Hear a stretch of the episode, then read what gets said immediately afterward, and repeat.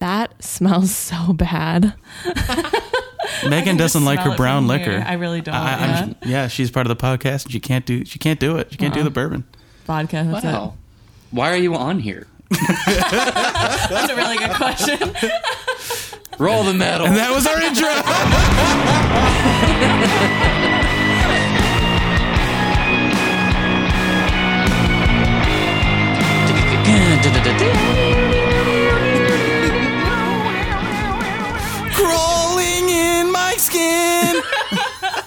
Did you just compare my art to Linkin Park? Because that makes me sad.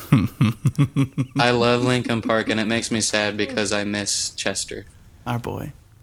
my boy Chester. Anyway, hello and welcome back to Theo Bourbon. This is Derek Chilton. As always, I am joined by Megan Slack and her future hubby, Tom Mangione. Hey, hey. And we are sipping on the nectar of God, talking about God here on Theo Bourbon. There's your, as always, your ASMR slurp. delicious, Delicious. delicioso. And you guys, we have a very, very special guest with us today. Who could it be? I was expecting you all to go, Caleb? Is it Caleb? Caleb? The answer is yes. The answer is yeah. It is not Caleb, but we will have Caleb on here soon. We love him, and we are so ready for him to blow our minds with his gospel as he comes and talks to us, hopefully within the next couple of podcasts. Hmm. But today, we have the honorable, the wonderful Christina Ricci. Let's go. The Christina Ricci doppelganger, Hannah Lauk. Welcome, Hannah. Hey, what's up, guys? we are so excited to have her on and pick her brain about some things. And um, as you can notice by the title of this podcast, if you are an evangelical Christian, um, you will recognize the the title. I hope, "Living Lauka Lion." Can you guys explain this Megan, do we need to do we need to Godsplain that to you? Trademark from Good Christian Fun. Actually, Let love explode and bring Bring the the dead, dead to life. A love so bold, bring a revolution. So- Okay, I'm gonna be honest. I thought the words to that song when I first heard it, like in 2011, were great. That's because Daniel Bashta wrote it. I'm serious. Yeah, Daniel Bashta. I mean, he, he's a king. We love him, and Oh, he wrote. David Crowder didn't write the song he made famous? oh, that never happens. I'm still no. To this day, I'm still convincing people that David Crowder did not write "How He Loved." that hurts me so much. Because he made that like iPhone video of him just looking at it, sing, like Yeah. you know that that video Yeah. when he did not write the song. It was not about trauma in his own life. He just yeeted it and made it famous. God, Anger. ugh. I don't hate you, David Crowder, but I have some things I want to talk about if you're listening. Can we talk about how the biggest mistake in his career was not monetary because he's doing great on his own. He's killing it. But it was artistically leaving the digital age. I don't want to talk about it. Anyway, I can't imagine. I can't imagine ever knowing what's going on in these conversations.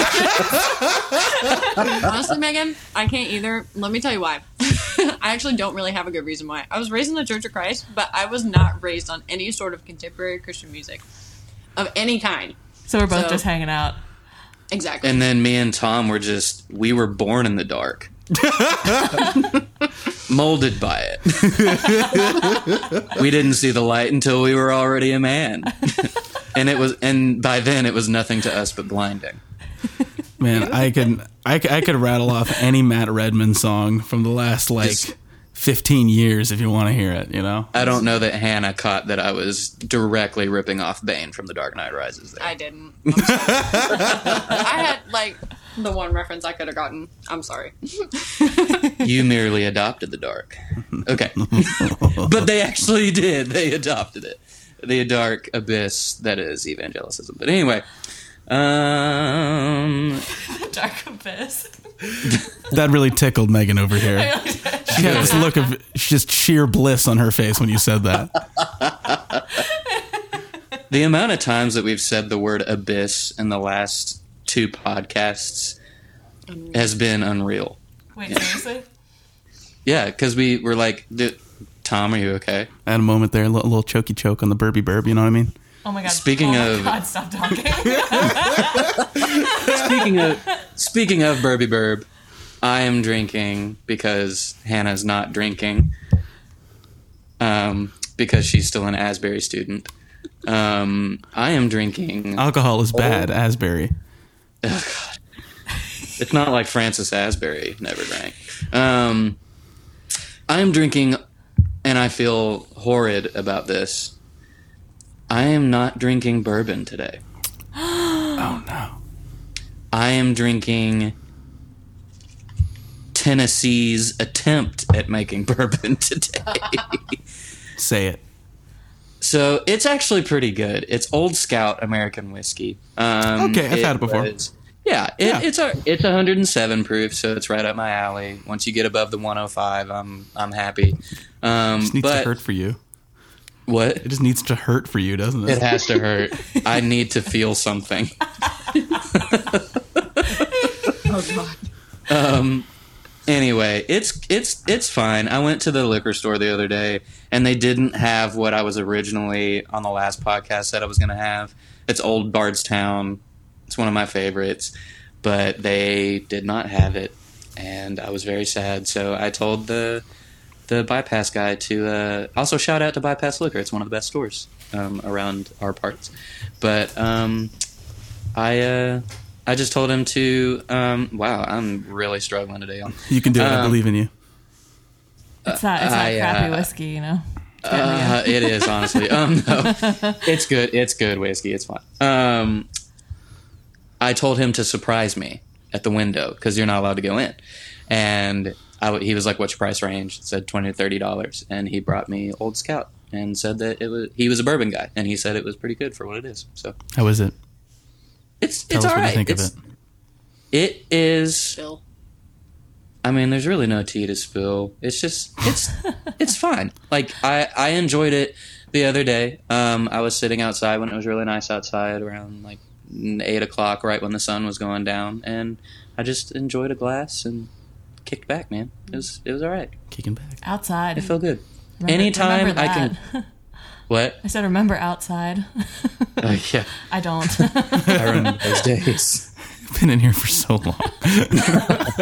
Y'all, I went back to work two weeks ago, so I've been outside like every day. is it And nice or is it stressing weird. you out? Um, it's not really stressing me out because my job doesn't make me be around very many people. Mm-hmm. Um, because I just I mow lawns for a living, and so, um, yeah, it's all right. It's okay. But anyway, Tom, Yes. I don't want to know what you're drinking, but you got to tell everybody. I am sipping on some delightful uh, Kentucky Jim Beam. Uh, it's it's the good stuff, as Derek would say. Derek himself Don't- loves this. Don't Uh, slander he he, dr- he drinks it daily. Uh, it's his favorite bourbon. I bought it because it's cheap, and I don't really know how whiskey tastes different than other whiskey. So, in other words, I have asked the worst co-hosts to join me on this podcast. 'cause I'm not going to say you're wrong to that. God. Um, and we all know that. We all know that Hannah knows nothing about whiskeys because she's not allowed to have it. So that's whatever. Never had a drink a day in her life ever. No sir. Megan, Yeah. are you?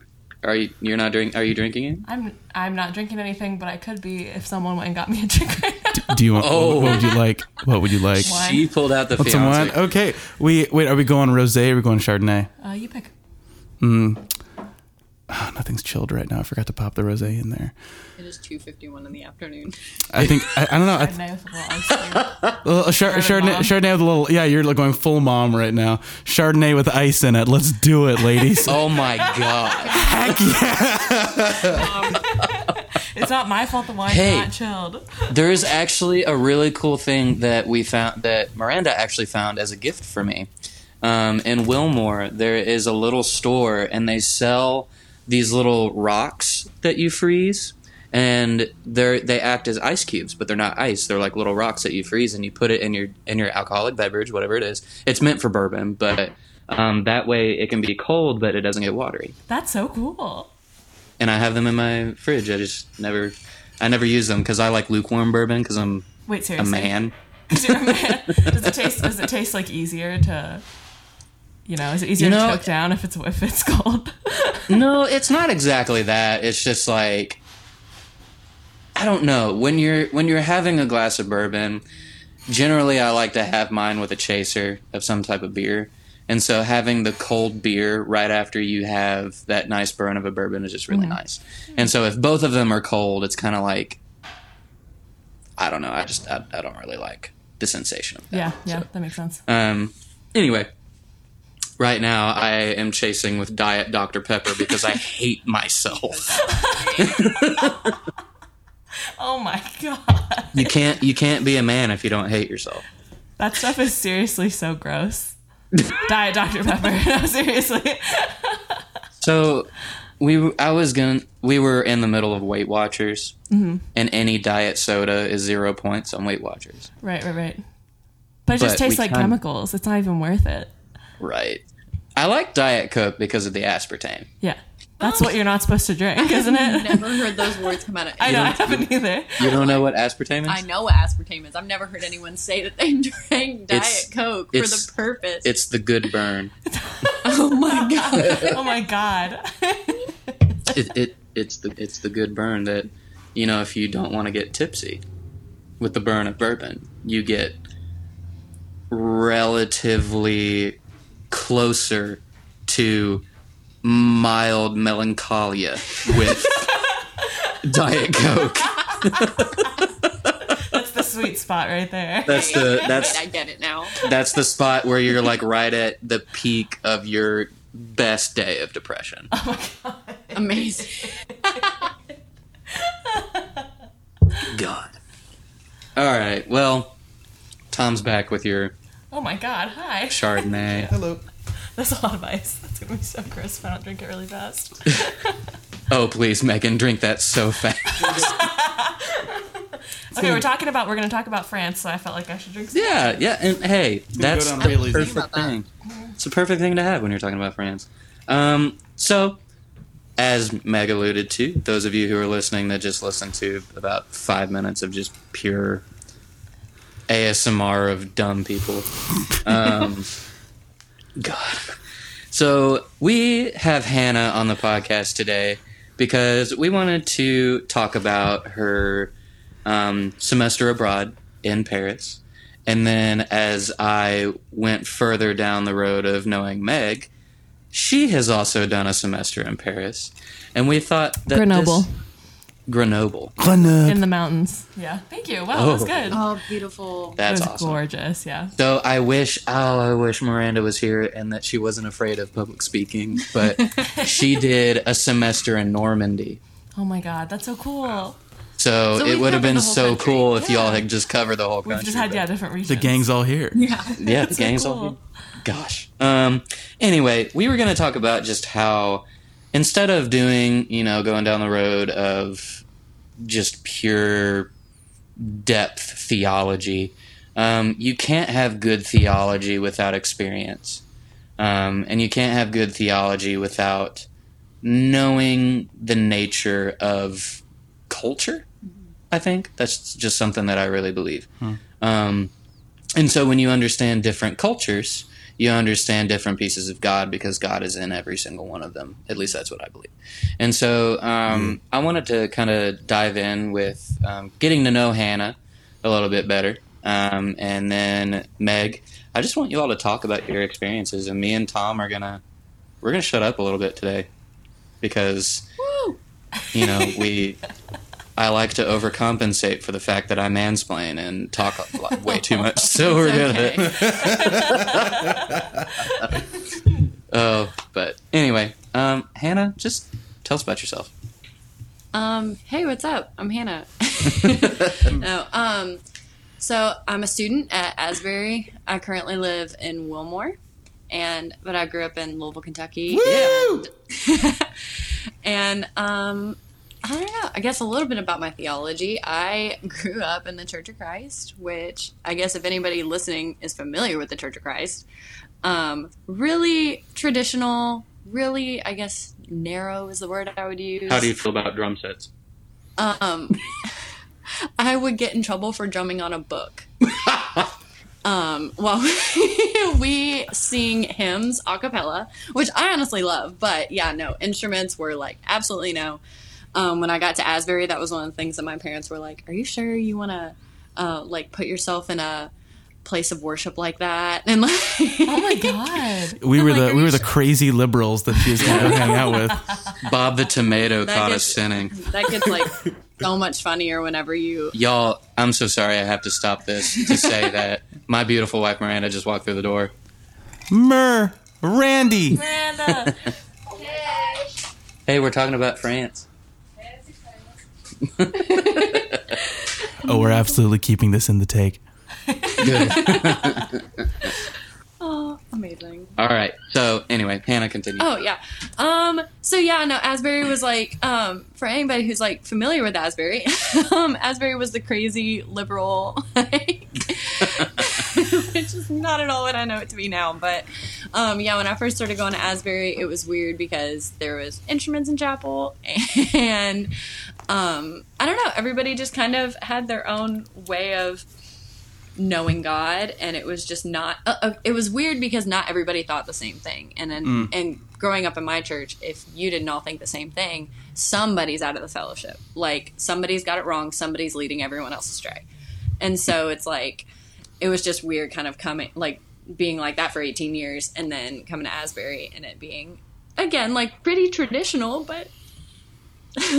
really, really, I guess the liberal is a good word for it. Good. it was weird. But um yeah no. And then so um i'm going into my junior year. And then my um first semester of my sophomore year i went to paris for a paris semester.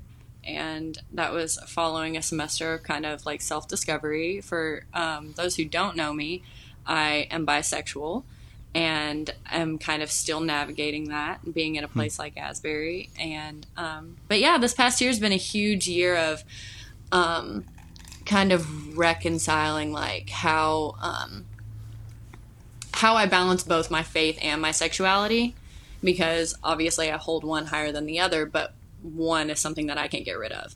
Um, and then so it went from learning to live with it to learning to love that part of me. Um, and then my my semester in Paris had a lot to do with that, but also my time at Asbury, surprisingly, also had a lot to do with that. Yeah, it's a little bit about me. Awesome. Wow. Yeah, thanks for sharing. And um, no, it's just really good to to um, just kind of get a piece of of who you are. And so, um, with all of that and kind of the self discovery that you've had, um, as far as most specifically, like in Paris and and all that, who did you? Because the European Jesus is much different than the American Jesus, and each country has kind of their own version of Jesus. Um, who have you found Jesus to be, just knowing those two different cultures, um, and how you're able to kind of reconcile who He is and all of that? It was so weird, actually. um, knowing um, America's Jesus and Europe's Jesus, because America's Jesus came from Europe's Jesus. But now, um, not just in like France as a country, but in Paris as a city, is like totally secular. Like there's a whole bunch of different religions, and um, it's super diverse. But at the same time, it is um, first and foremost a secular city. Um, but it was just shocking to me being um, surrounded by people who still believed in God, because that was like part of the Asbury requirement was that. Um, well, I guess not a requirement, but they encouraged us to choose internships and things like that that um, had to do with like, or I guess that were run by believers. Um, so yeah, so like I had an internship that wasn't exactly related to the church, but um, I was surrounded by people who claimed to believe in God, and um, I got to know like professors and people. Uh, one of my professors was a missionary. Actually, he had been living in Paris for thirty years, and um, yeah, no, it was just weird learning about the Jesus that they knew because it was kind of. I don't even really know how to compare the two, but like America's Jesus was somebody who people use as like almost like a fear um thing or at least the jesus that i knew growing up was somebody that i was like supposed to be afraid of and somebody that like if i hmm. didn't do hmm. what i was supposed to do like i should you know i'm condemned or like one thing or another. Um but over there it was just it was almost like people kind of went about their daily lives like minding their own business and then kind of in the quiet of their own home practice their faith. Hmm. And just kind of like in their day-to-day lives just kind of like being being a good person or being a good example or things like that. There was no like street preachers. There was no like you know you're in the same city as notre dame. You think that you're gonna be like in this huge like religious city. But it it wasn't like that at all. It was kind of like if you want to know god there's people there that are willing to help you kind of discover that. Um, but if not then it's like okay you know you just need to kind of like find what um, gosh i don't know how to word it. Just kind of like find um, what makes you feel at peace i guess. It's it's more about spirituality and less about religion. Cool. i guess that's a good way to summarize it. Great. That's awesome. Um, Meg, do you want to just kind of tell about your experience as well while you were in Paris?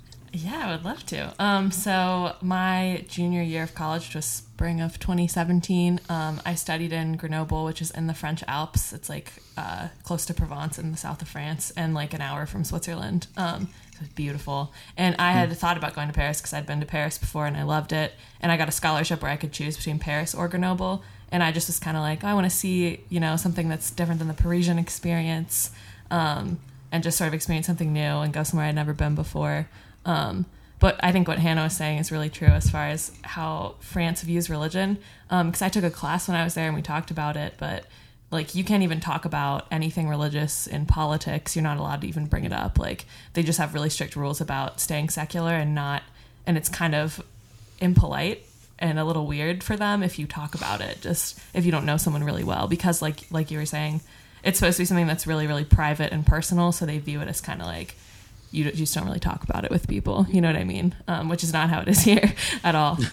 Um, so it was really interesting. And then also at least for me like i wasn't really into my religion at that time i think when i went over there. I just you know i kind of like got really bitter about things when i got older and realized all the problems with i mean the catholic church and there's a lot.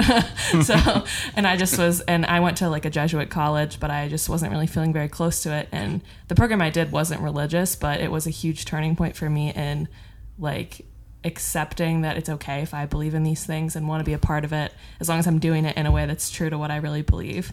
And that just because I am part of an institution doesn't mean I'm endorsing everything they do, and that I can kind of choose my level of involvement. So I think part of that was just being around the history of everything in Europe, going to these like Notre Dame and these gorgeous churches and everything. Like you just have this indescribable feeling, you know what I mean, when you walk into one. I just felt really close to this important part of me that I hadn't felt close to in a long time. Um, and then the other thing was, I'm gonna shout out my friend Chris from Study Abroad. Uh, Go, Chris. Yeah, he's also Protestant actually. Um, hey. We're sending this to him, right? Yeah, I'm definitely gonna send this. Yo, to what's him. up, Chris? How you doing? Uh, and awesome I love Chris. So we became because he was part of my group and we became friends and he I don't know, we just had these really really deep conversations about spirituality and God and I hadn't even really talked to anyone about it in a long time and we just clicked and talked about it and I went to this French youth group he'd been going to with him and that was really really cool because it just sort of felt like being at home at youth group, right? Um, but with people from a totally different walk of life. And I think like I don't know, I don't want to sound really cheesy, but like it felt like we were just supposed to meet because I felt like we really taught each other important things and it kind of brought me back to that and it just it just really changed my life. So so thanks Chris, I love you. And also thanks France. That's great. Yeah. Um, and that's almost like the main crux of all of the stories that I've heard from people who have, you know, come out of a certain culture, particularly the American culture. And then, and that doesn't even apply to like religion either. that applies to anything. You know, just getting out of your ecosystem and being able to go to something different and be able to not only experience the differences but like thrive in the differences as well.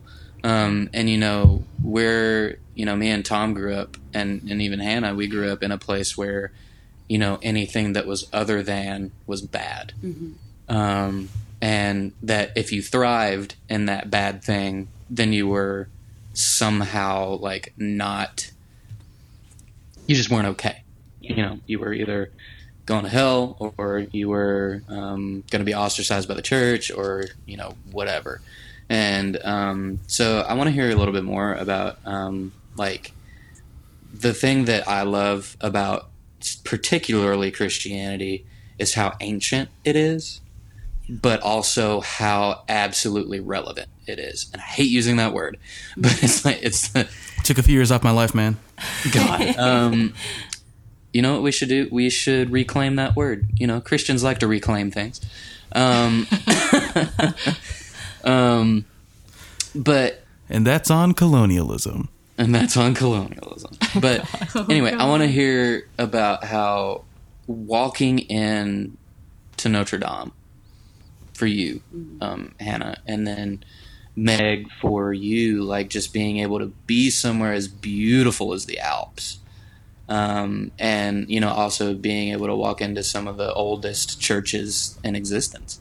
You know, um, how just that overall feeling was effective, but also in a way that's like, if we think that we right now have it right, but everyone before the year 2020 had it wrong somehow, like, how did that just get blown out of your mind as soon as you walked into those places?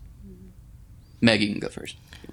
Okay. Um I think I think what you were saying about stuff that's other being bad and sort of realizing that that's not the case. I think that was really powerful and being in I don't know. I just think the point of religion at the end of the day is supposed to be about bringing people together and the idea that you can be somewhere with people who have just lived this entirely different life from you in a place you've never seen, these experiences you can't even imagine, you know what I mean?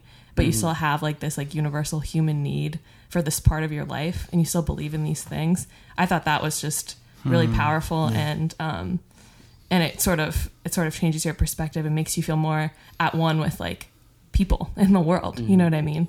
Um, and walking into a place like Notre Dame, I love Notre Dame. That's my favorite one. Um, Walking into a place like that and just seeing how gorgeous it is, and it's just always full of people, lines of people going in, and you walk in and it's just so quiet, and everyone's just kind of gazing up at how gorgeous everything is, and it sort of feels like a metaphor. You know what I mean? When you look at these windows, it's like I don't even know how anyone could have built these, or I don't even know how these exist. Something that's so breathtaking, and and we are these.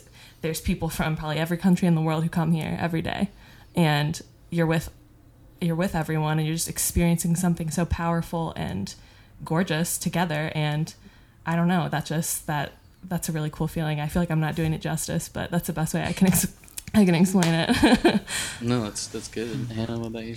Um, I actually, I'm gonna come back to that. I'm gonna take a little bit more of a, the negative side of it. that, unfortunately, because that for most of last semester, like I regret to say, was kind of my mindset. Um, Notre Dame actually burned before I got to see That's it. what I was about to say. I just realized that.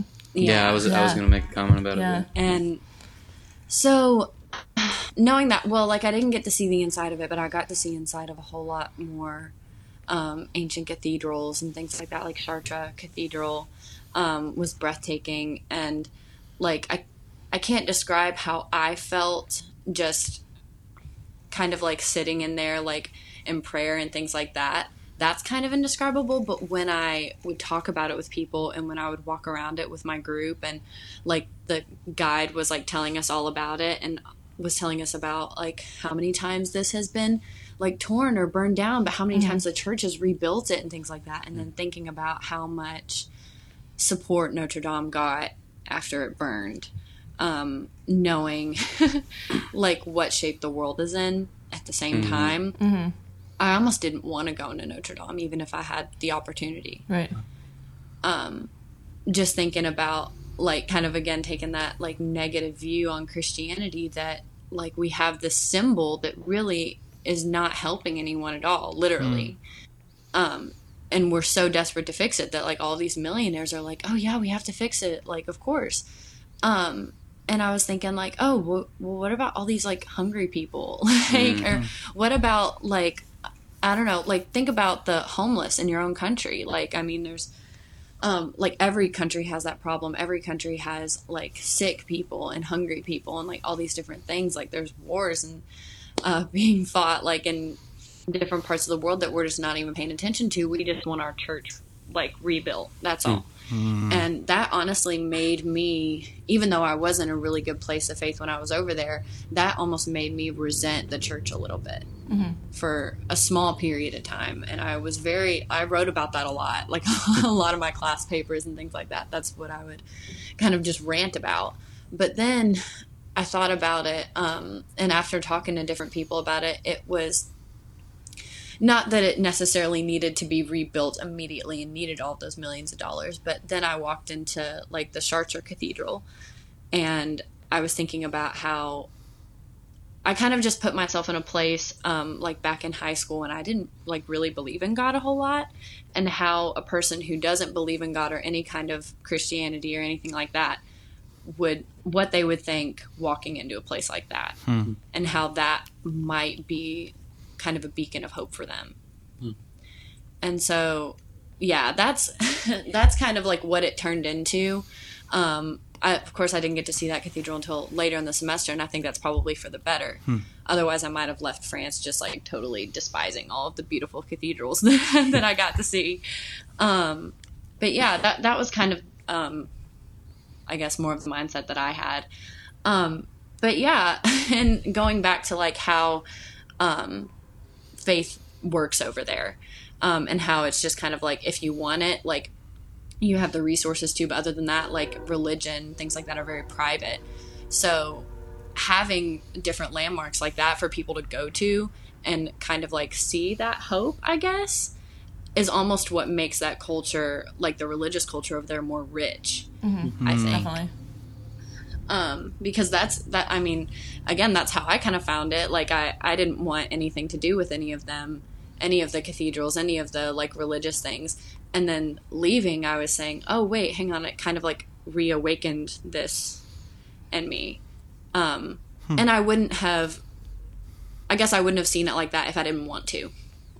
Yeah. So, and I think that that's kind of how, like, places like America can kind of like take note and say, hey, what if we approached religion this way? What if we approached spirituality this way?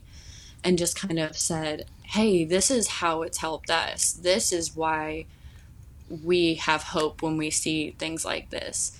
Um, and it's here if you want it, but we're not going to force it on you. Mm. Yeah.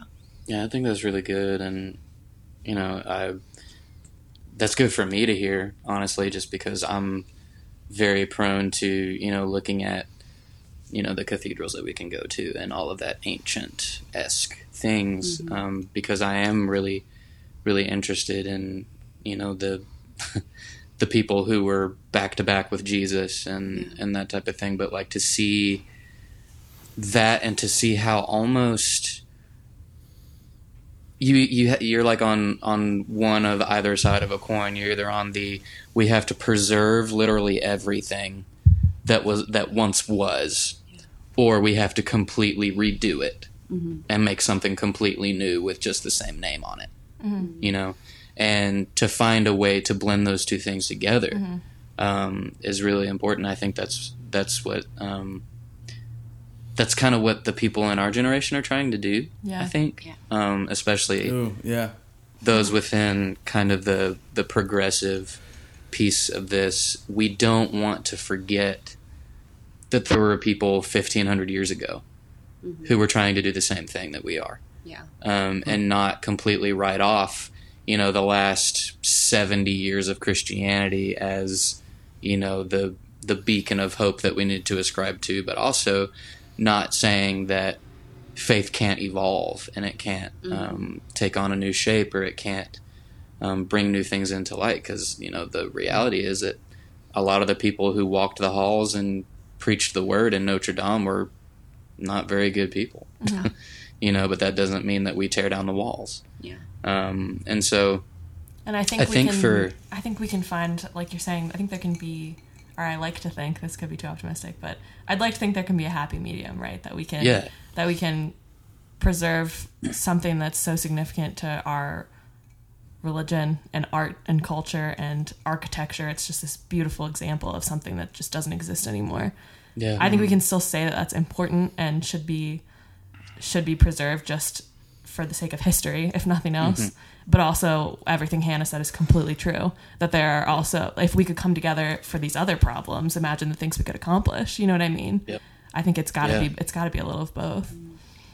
Yeah, and I think that like, you know, not to get too political on the podcast, unless that's just Get political on the do. podcast. Get it. political on the Go for it. podcast. We really support I think there and being in a class about um, like religion in France um, and like kind of the church in France um, helped me to kind of understand both the pros and cons of having a secular um, government.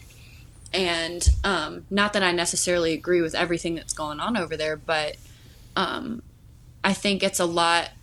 I think it's a lot safer to start off just kind of like with like sec like being secular as a government and then allowing religions to kind of just like build on that idea and not forcing it on each other. And like uh, the cons being like right now um, a lot of like muslim women in paris are who like are active in the government are struggling with the fact that um, they're telling them that they can't wear their headscarves. And like little things like that and like uh, like christians can't wear um, like cross necklaces or things like that so um, obviously things like that you can't always agree with but i think if america would kind of take a step back and not say oh and i know that not everybody agrees but like and not say oh we are a christian nation like we are founded on christianity but instead say oh let's not bring religion into this at all and let's let people be religious on their own. Mm-hmm. And I even think that that could be a way of like strengthening the church is by totally separating it from anything that the government does and just like acting within our own within our own realm. Right. But also, if you look at like history, how many times France as a country has totally fallen apart because the church and like their church and their government somehow like intervened with each other. Hmm. Mm-hmm. Yeah. And then so, and obviously America is like not an old country at all. and so, like, I just think that there's different things that we could learn from them. And like, I think that would actually help Christianity where like a lot of Christians feel oppressed or they feel threatened or they're like, oh, like I can't you- get my hair cut. I can't get my hair cut. Like you're taking away our rights.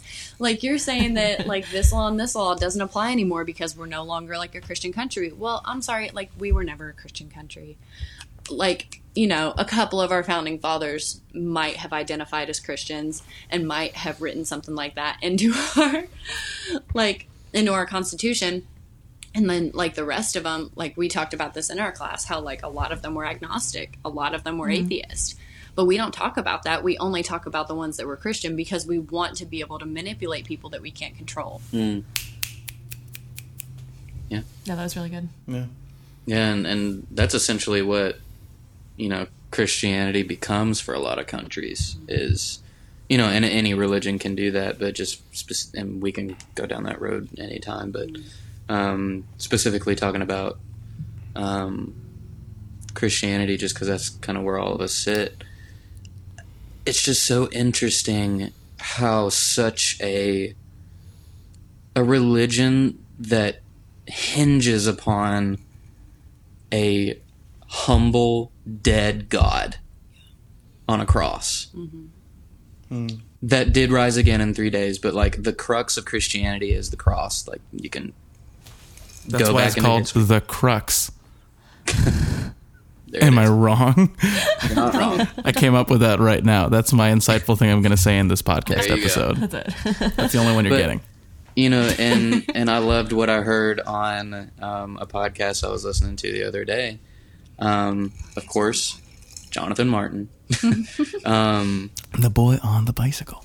but he was talking to Jarrod McKenna, who's a, a really prominent um, Australian pastor, and he was talking about how, you know, everyone wants a king, everyone wants someone who can thwart their enemies, everyone wants someone who's a warrior who can fight, but we rely on a crucified, dead king.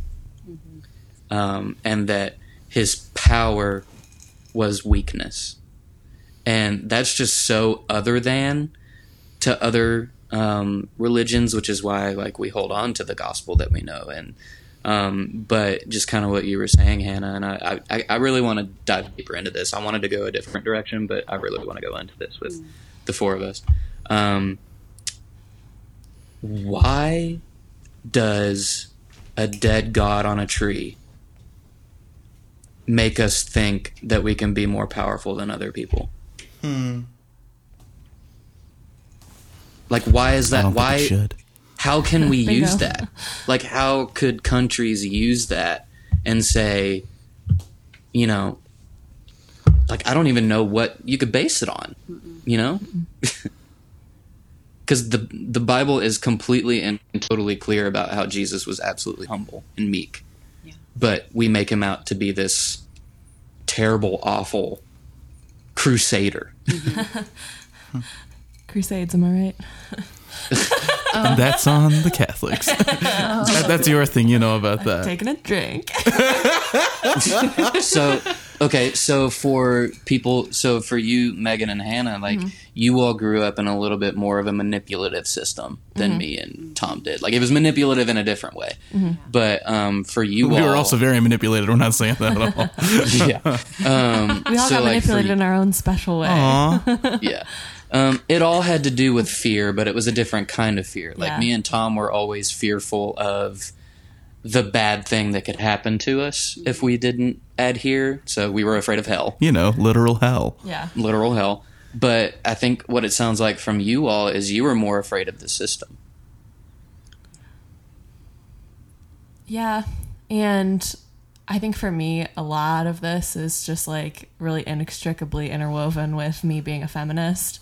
And I just got really defiant and really angry, like having to having to stand there and listen to things that were just were kind of saying that I was a second rate human being just for something I couldn't help, you know?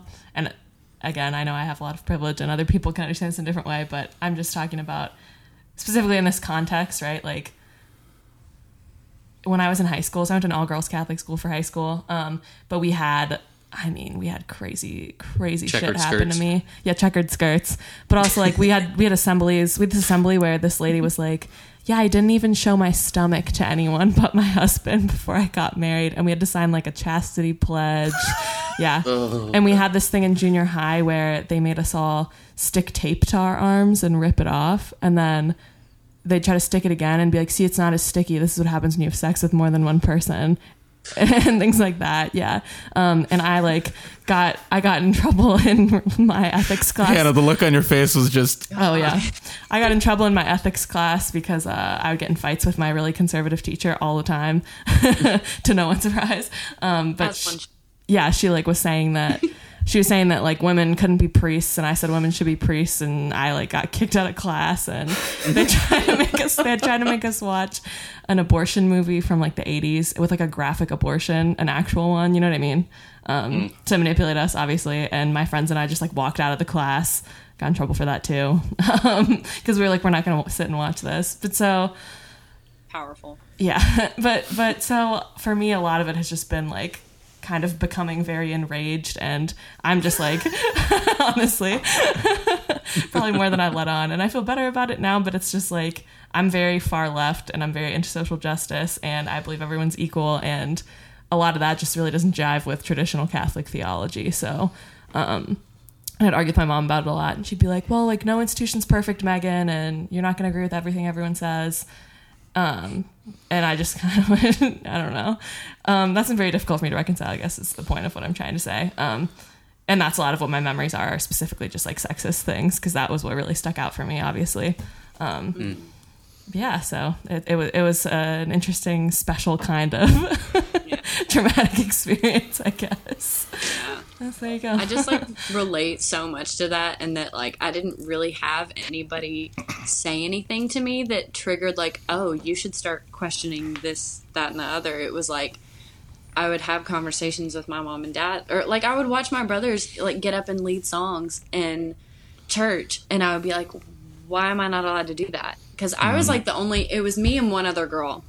We're the only two girls like of that age at our church besides the moms. And so it was like really weird growing up. There was just like it was my two brothers and then like 10 other boys and so yeah, it was yeah, it was weird. Um but yeah, I would like watch them like get up and lead different things like whether it be a song or whether it be like a Bible verse and I would just always ask that like I can remember for years um just kind of like waiting and asking again and waiting and asking again and every time the answer being the same just like oh because like that's not what girls do like we're called to do something different yeah. and um just like oh it says in this verse and this verse and this this verse that like women are supposed to like say silent and which we never were we never implemented that either because like women were allowed to raise their hand and ask questions Yeah. and we were allowed to like speak from our seats but we were not allowed to address the congregation if that makes sense. We were not mm-hmm. allowed to lead the congregation in any sort of way. But then you're like, I feel bad complaining because I know it used to be worse, and am I just supposed to ignore it, even though it's really Yeah. exhausting to ignore it all the time? yeah. Mm-hmm. Yeah. Mm-hmm. Yeah, and that's again the crux of you know y'all's experience and me and Tom's experience is completely different because obviously we're a different gender, and you know that kind of goes hand in hand with kind of the question, which is, you know, we didn't have to be afraid of the system because the system served us, mm-hmm. Yeah. but and all we had to be afraid of was thinking the wrong thing. Mm-hmm. You all had to be afraid of doing the wrong thing. Huh, yeah. And I think And it's that- easier to I think it's easier to step away from a system where you never feel like you're supposed to be there in the first place. You know what I mean? Yep. yeah mm. Which is why it's sometimes really hard for me and Tom to actually leave the church. right. right. And I'm kind of like, No, oh, they don't want me anyway. We got stories, No, we got and stories. thankfully, we are in the precipice of that story. Both of us, I think, are. Um, but anyway, um, no, that that is really intriguing for for me, um, just because of where I came from, um, being one of the ones that was going. If I had stayed where I was, being able to be the one who actually oppressed people um, because of those beliefs and because of you know a certain view or interpretation of what the scripture says. Um, but being able to hear you all um, kind of talk about, you know, not necessarily wanting to throw the baby out with the bathwater, but wanting to just find a better version of what you've been through. Um, and I think there's a lot of wisdom in that, and I, you know, commend you all. Even if you did have to go down the road of throwing the baby out with the bathwater, at least maybe the baby was still alive. At least for a few years, yeah. you know? and maybe the water wasn't that dirty. Um, Baby Throwers Anonymous. Um, but one of the things that I think is really cool is that what I keep seeing with stories that I'm hearing from a lot of people, um, and you all have kind of just reinforced that, is that um, that word deconstruction that we toss around a lot as Christians. Um, one of the things that I love about Brad Jersak is that he is kind of a and Brad Jersak is a theologian who's a part of the Eastern Orthodox Church, which, if you know anything about the Eastern Orthodox Church, they haven't changed very much at all from the last 2,000 years. Um, but in other ways, like they believe They don't know that cars exist yet. They haven't figured Oh my that out. gosh. They're not Amish, Tom. They don't know what a telephone is. They would smack you if you talked about one. anyway, They'd give you some um, blessed bread and just get your ass out the door. You know what I mean? Some of that. Saying words. But one of the cool things, gosh, one of the cool things that Brad Jersak has said is that instead of using the word deconstruction, we could use reconstruction, which means you still have to take a piece of it and destroy it in order to conserve the parts that are good. and he uses um, art reconstruction. which I is kind of really what like that. Yeah. We're talking about lot, France. yeah. Yeah. So imagine taking a Monet that's been stuck in an attic and you have to get all the grime and gross off of it. Well, you do have to get rid of the grime and the gross, but you don't take away the foundation that is the painting. You know, because the painting is beautiful, the painting is good. And so um, I think that's kind of what we're doing with our faith is we're not getting rid of the faith that was handed to us like jude says like don't let go of the faith that's been handed to you but instead we're observing what it's done and we're saying like a beautiful piece of art kind of like we talked about a couple of podcasts ago the manifold wisdom of god. That's just a big beautiful picture of different colors. We're taking away the dust and the grime that's gotten in the way of those colors. And we're getting back to this reserved preserved piece of art that's good and right. And so um, i think that's that's just kind of a cool correlation um, with y'all's stories as far as like being able to i don't want to say the word escape but that might be the best word.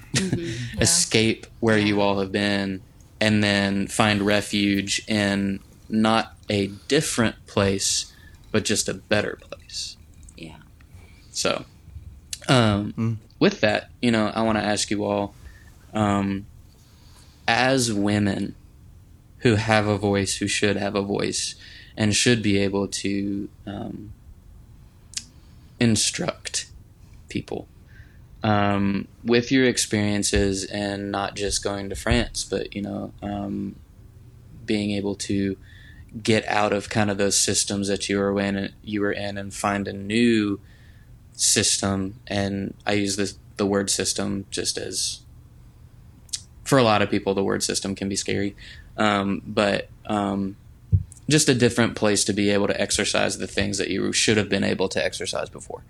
Um, what has been like what can me and tom as white men with privilege do to help you all and to be allies without taking away your voice and thinking that we have to speak up? Because that's something that i'm learning and i really want to ask that question. Um, how can we um, as dudes who have a platform Mm-hmm. share that platform with you guys mm-hmm.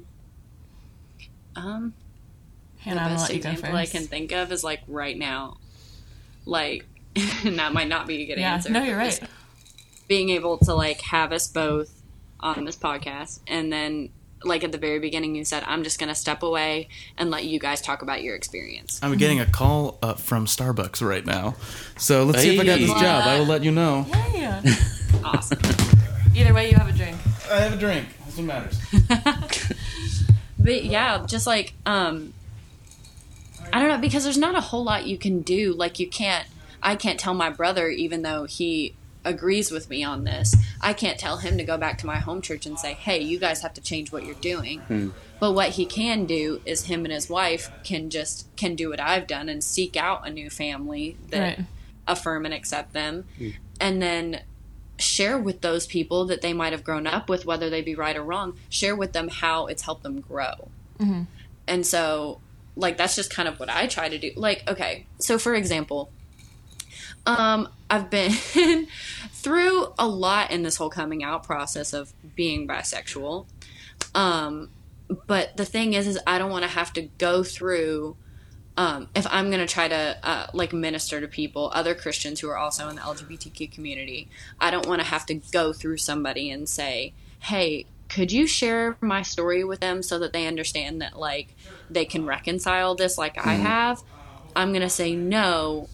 Can you please like can I know them so that I can share with them?" that's good and so like you know that's exactly what i would do like um, for our church that um, for zoom church with john. Like i would not say hey john can you tell everyone about my story? I would say hey john do you care if i address everyone real quickly? Right. or do you care if i address this small group that needs to hear me? Um, and so i think like looking at that and looking at like again using my brother as an example him saying oh not him stepping in front of his wife and saying this is what we've learned by joining a progressive church that affirms her but saying hey elena why don't you tell them what you've learned And so, exactly what you and Tom have already done, and just like stepping back and saying, hey, we're going to let you all tell your own story. We're not going to try to tell it for you. I agree with that. I think I think a lot of it is about listening and trying to amplify people's voices. Um, because like you can say something if you know if your friend makes some sort of sexist comment, like it's kind of easy to be like, "Hey man, don't do that." I mean, I don't know if it's easy, but that's like a Oh, small I thing. mean, a small Caleb thing. called Caleb called my ass out the other day. you did? Yeah, for Yeah. something that I said a couple of months ago, and Oh I was just like, "Holy crap! Like, Wow. get please do this more often. Yeah. like, I need to know these things." So, Because in those situations, it's like they're gonna listen to you more than like the woman, right? Mm-hmm. If I say that, even if I say that, like my dad and my brother are, I'm not trying to call them out, but my dad and my brother are both very liberal. They probably both consider themselves feminists, and they'll still say things where I'll try to call them out, or my mom will try to call them out, and they kind of are like, "Oh, you guys," you know what I mean? Like you're just being ridiculous, or um, and I, but I think if it comes from another man in that situation.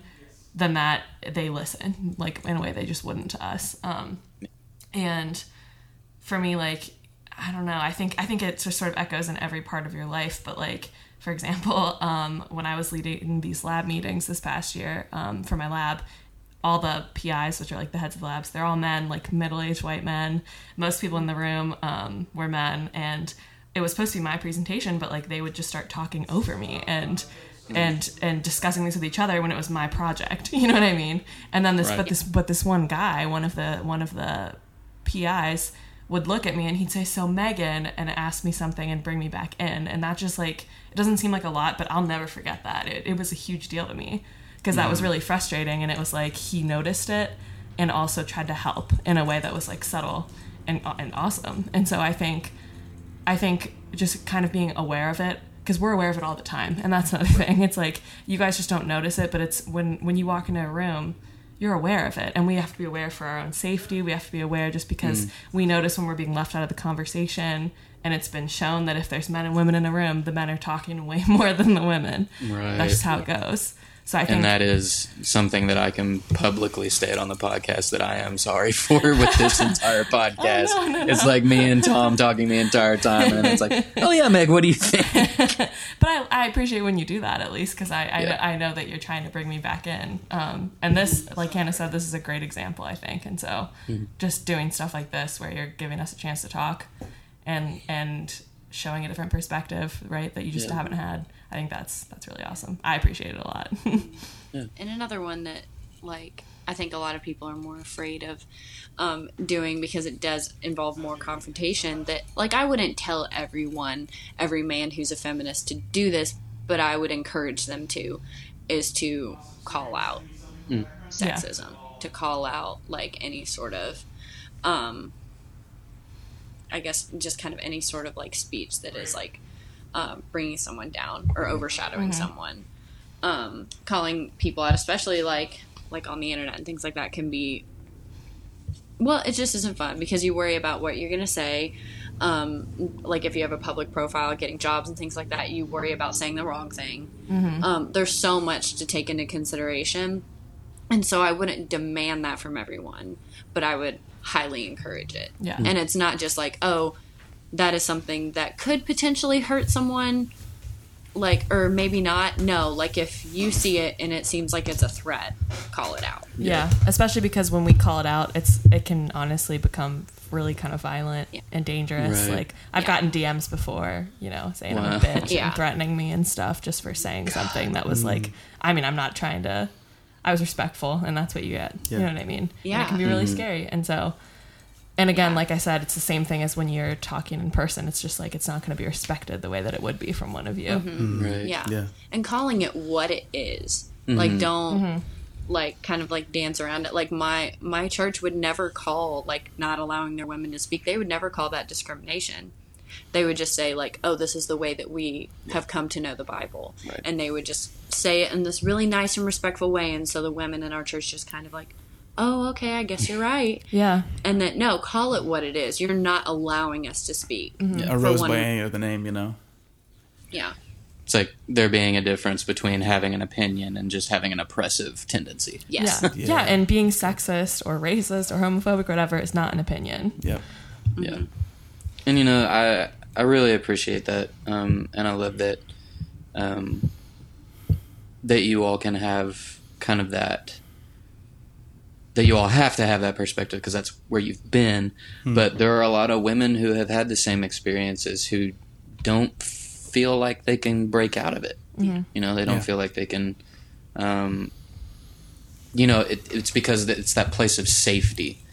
Like, there was a point in time where I was given advice um, about male and female relationships, where that quote unquote biblical model it works because it's safe. It's like, oh, of course it works when you have a master and a servant. Yeah. Like, of course that works. It's safe for both parties. Mm-hmm. As long as you have one person calling the shots and one person following them, obviously that'll work out better than most things, Yeah. Mm-hmm. you know, because there's no conflict. Mm-hmm. That's so stupid, Yeah. you know? And so um, I think it's good for you all, like, stir the fucking pot. Yeah. you know, and and tell me and Tom how to help, you know, and you know, um, just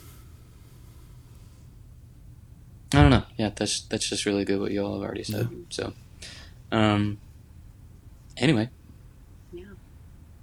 I um thank you guys for for being willing to share and being willing to be on here with us and Hannah, thank you as Thank you all. our special guest. Let me be on the pod. And Megan, thank you for sharing more than you have. Thank you. and more than we have allowed you to. um, I make it sound so bad, and I really don't mean to make it sound that way. Um, but anyway, Great. um, I want to give a shout out to the Reverend John Roller. Yes. Um, The Right Reverend John Roller, am I right? Yeah. oh gosh, We gotta have him as a Uh, guest, dude. Why don't we No, do we that? totally should. Yes. That We're is having why him I as a was- guest. that's why I was giving the shout out. it should be known that I would not be in this place of, and I call it spiritual maturity. None Yep. of us are totally mature, but No. I'm a whole lot more spiritually mature than I was, and I've been able to reach this peaceful and comfortable place because of him. Yep. Yep. And I think that's true for me and Tom as well. Yeah. Feel that. Meg, have you met John? Yeah, I met him at the album recording. He gave And me a big did hug. you It was just very sweet. did it feel like you were hugging Jesus himself? yeah, he was so sweet. Yeah. A good I was like, I've never felt this much good energy from any person. Yeah. Especially I any mean, man. Who first- we kidding? The first words he said to me, he didn't even know me for five minutes, and the first words he said to me was, "Hey Hannah, I, I really want to know you." Aw. And I didn't think I thought that that was just kind of like a, an Asbury thing. Oh, everybody at Asbury like wants to know you, 'Cause they obviously. don't. Yeah. And, Absolutely not. but no, this was Absolutely the most genuine, and that's exactly what he did. Like over the course of the next Mm. year, it's Yeah. been a little bit over a year since I've met John, and that's all he's done is just invest in me and know me like Mm. fully. it was right at the mountain recording, wasn't it? Yeah. Yeah. I helped you. I helped you guys build the set. Yeah. Thank you so much, Hannah. That's when I like first like became like your friend, friend, and Yeah. I, not just like someone who knew your name. So I think that might have been the same Yeah. for me. Yeah, I met all of all, or I met both of you guys at the. Well, I had known you from the sociology class, and it had been like a. I remember a Yeah. specific tweet that I did where it was like when you see your Twitter homies in actual class, and it's just like, Most of the people that have like changed my life significantly, I met that night. mm, that's cool. That's really cool. Cast my fears into the sea. Na, na, na. Beautiful. God. Um, but anyway, I want to give a shout out to him um, because he deserves it. Um, and for all of us, and for a lot of people that I'm very excited to announce the next time that we have our podcast. There's some really cool things are going on beyond behind the scenes in a certain piece of my life and the life of some other people. Um, but John is very heavily involved. And so I do want to get him on this podcast very, very soon. Um, but we, we're going to, and, and I want to tell that to our listeners, we're going to have a lot more guests um, coming up. And some of these, some Tom and Meg are so excited. They're just like, I'm so tired of hearing Derek's bullshit. I want to hear somebody else talk. This is now an explicit episode. Thank you. Oh, do we have to put the parental guy? Yeah, we got to put a little e on it now. Oh, good. Oh, do I have time to say something? Yeah. Like one more Oh yeah, you can totally say more things. So I No was time like, limit. I was talking about this the other day. I forget with who, um, but it had a lot to do. Okay, so it was with um, one, a reverend that I know, and it had to do with a really controversial speaker that we had had in the past. And one thing that I want people to understand about that speaker is that he has been through. Um, he's he's been through it like with his faith Yeah. and with his, um, with his sexuality too um, and he came and preached some like really controversial and potentially harmful things um, to the campus and so um, that was kind of the problem that i was addressing but at the same time i want people who hear um, and like i don't want to speak for y'all unless you're okay with it but i like speaking for me i don't want anyone to think that like my experience or my story or especially with the Church of Christ or with um, this kind of like spiritual um, like awakening, I guess you could call it, that I had Yep. when I was in France. Like none of that is something that you have to take and say, "Oh, this is how they did it, so this must be how it is for me." Oh, I echo that. Completely. this Definitely. like mm. It's awesome. everyone's journey everyone's walk is so different and so i have even though the message that this guy preached i thought was harmful i can't deny that that was his story mm-hmm. and that is how he came to know god i can't take that away from him however i can say that that's not how it is for everyone else and that story go and and that goes the same for everyone else so you know on this podcast like you guys might talk about past trauma that might have been caused by the church or like by the church or by Love I that. literally, I literally pee a little bit when I hear the name John Calvin. I just made Megan spit. Johnny C. I spit my drink out. yeah, like you know, it. I I guess my point is is like don't take anyone's story and think that it has to be yours, but also don't feel like um. I don't know. Just just let your story, let your faith, let your walk, let it all be your own. And we're not trying to tell you that you should be. You don't have to everything hate we've the Church of or Christ agreeing with I us on the Church of everything. There it is. Yeah, exactly. No, that's great. And I think yeah, just affirming people's just walks Yeah. with God is is important. For more on that subject, you can tune in to our second podcast, which was all about um, different experiences and how that shapes how we see God. So, We're an encyclopedia now. Oh gosh, that was the one podcast I listened to. And I was like talking to you guys, even though I knew it wasn't in real time. Like I would hear you all say something, and I would like talk back to it. And like my roommate was like, "What is she? This- She's listening to a podcast. Why is she going crazy right now?" Candace can eat it. It's fine. Hey. we love Candace. She loves you all too. We like will play your all's podcast like in our speaker, like while we're on our way to get Starbucks or something like that. Oh, that's so cute. It's just like it's just that. good because like you all are people that I'm very comfortable with, and you guys like I respect all of your all's opinions, and so it's nice to hear you all talk about this. We love you. I love you guys so much. But um, yeah. So shout out to John Roller. We'll have him Shout very very soon. And Caleb. Shout out to Hannah. Do you want And to? Caleb. And Caleb, us we love at. Caleb. Caleb. Yeah, My and at? Caleb. Yeah, we'll give you your at- at. my Twitter has been on and off. Um, I've deactivated it twice within like the past two weeks, and then uh, like no, and then logged back into it. But um, at Hannah Lauk on Twitter. My timeline is dry without you. It really do be like that. Otherwise, I'm getting all these other, all these other Asbury students. And I'm like, man, I need the angry hot takes. Where is Hannah Lauk? You know, Well, without Hannah, I've been getting into theological debates with people with no Twitter avatar and only 20 followers. I need her back. I'm coming back. I promise. we've just been tweeting about Pretty Little Liars because we've been watching a lot of that at our Oh my house. gosh, yeah, it's been good. Yeah. Well, thank you all to our listeners. Um, we love you all, and please give us a shout out if you wish to. We wish you to. Um, Please. And to our haters, what, Tom? Tom? What? What, Tom? it wasn't going to be good. Okay. give us give us however many stars you think we're worth, but in the eyes of Jesus, we're always worth five. Um, Just remember that when you rate. just remember, you only have good theology if you rate us five stars. Remember, if God were going to rate us, you know what he'd rate us? Probably a four. Who are we kidding? You know. Isn't but isn't that the truth of God? It's like I see you as a whole person, but we got some stuff to work on. We'll give you a four and a half. might not quite be a five. Oh God.